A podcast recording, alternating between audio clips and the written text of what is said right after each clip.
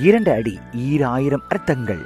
வாழ்க்கை நெறி எனும் புத்தகம் தினமும் விரிகிறது. தினம் ஒரு குரலும் அதன் விளக்கமுமாய்.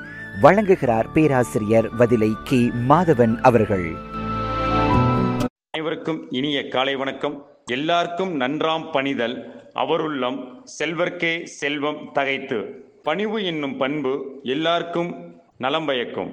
ஏற்கனவே செல்வர்களாக இருப்பவர்களுக்கு அந்த பண்பு மேலும் ஒரு செல்வமாகும். ஒரு நாட்டில் ராஜா இருக்கிறார். அவர் தனது நாட்டு மக்களை நேசிப்பவராக இருக்கிறார். ஆனால் அவருக்குள் சின்ன தலைக்கணம் இருந்து வந்தது. அந்த சமயத்தில் ஊருக்கு ஒரு பெரிய மகான் வந்தார். ஊர் மக்கள் அனைவரும் அவரிடம் ஆசி வாங்கி கொண்டு வந்தனர். இந்த விஷயம் கொஞ்ச நாள் கழித்து ராஜாவிற்கு தெரிய வருகிறது. மந்திரியை அழைத்து விஷயத்தை கேட்டு தெரிந்து கொள்கிறார்.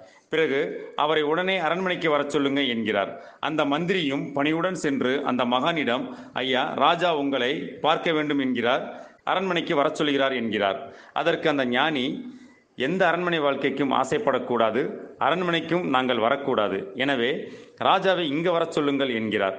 ராஜாவிடம் அதை அப்படியே தெரிவிக்கிறார். உடனே ராஜாவுக்கு ரொம்ப கோபம் வருகிறது. என்னை பார்க்க அவர் வரமாட்டாரா? என்கிறார். இருந்தாலும் அந்த ஞானியிடம் என்னதான் இருக்கிறது என பார்க்கலாம் என நினைத்து ராஜா கிளம்பி போகிறார். மலையின் மீது உள்ள ஞானியை பார்ப்பதற்கு மேலே படியில் ஏறுகிறார்.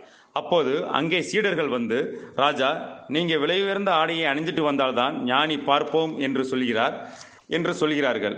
மறுபடியும் அரண்மனைக்கு சென்று மிக விலை உயர்ந்த ஆடையை அணிந்து கொண்டு மலைக்கு வருகிறார். மறுபடியும் சீடர்கள் வந்து நீங்கள் விலை உயர்ந்த ஆடையை அணிந்து வந்தால்தான் ஞானி பார்ப்பதாக சொல்கிறார் என்கிறார்கள். ராஜாவிற்கு ஒன்றுமே புரியவில்லை. ஞானி ஏதோ சொல்ல வராருன்னு மட்டும் யோசிக்கிறார். மந்திரிக்கு ஆசி வழங்கிய அந்த ஞானி நம்ம எத்தனை முறை வந்தாலும் பார்க்க முடியாமல் போகிறதே என நினைக்கிறார். அப்புறம்தான் அவருக்கு புரிகிறது. அந்த மந்திரி பணிவோட போனதால் தான் ஆசி வழங்கினார். அந்த பணிவு நம்மிடம் இல்லை. அந்த பணிவைத்தான் விலை உயர்ந்த ஆடை என்கிறார்கள். மேலாடை என்பது பணிவு என புரிந்தது. அந்த புரிந்த சமயத்தில் ராஜா மிகவும் பணிவுடன் போய் அந்த ஞானியை வணங்குகிறார். அப்போது ஞானி நீயும் நாட்டு மக்களும் நலமாக இருப்பாயாக என ஆசீர்வாதம் செய்கிறார். இதைத்தான் வள்ளுவர் எல்லாருக்கும் நன்றாம் பணிதல் அவருள்ளம் செல்வர்க்கே செல்வம் தகைத்து என குறிப்பிடுகிறார். நன்றி.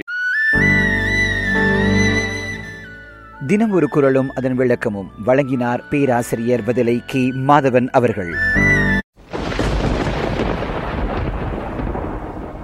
ஞானச் சுடர்விட ஆற்றல் நிறைந்திட ஆளுமை அளவிட எண்ணங்கள் உயர்ந்திட அன்பு மலர்ந்திட நகைச்சுவை ததுவிட திறமை உணர்ந்திட புழமை பூத்திட உங்கள் செல்பேசியில் ஒழித்துக் கொண்டிருப்பது மகி பாட்காஸ்ட். இணைந்திருங்கள் இன்புற்றிருங்கள்.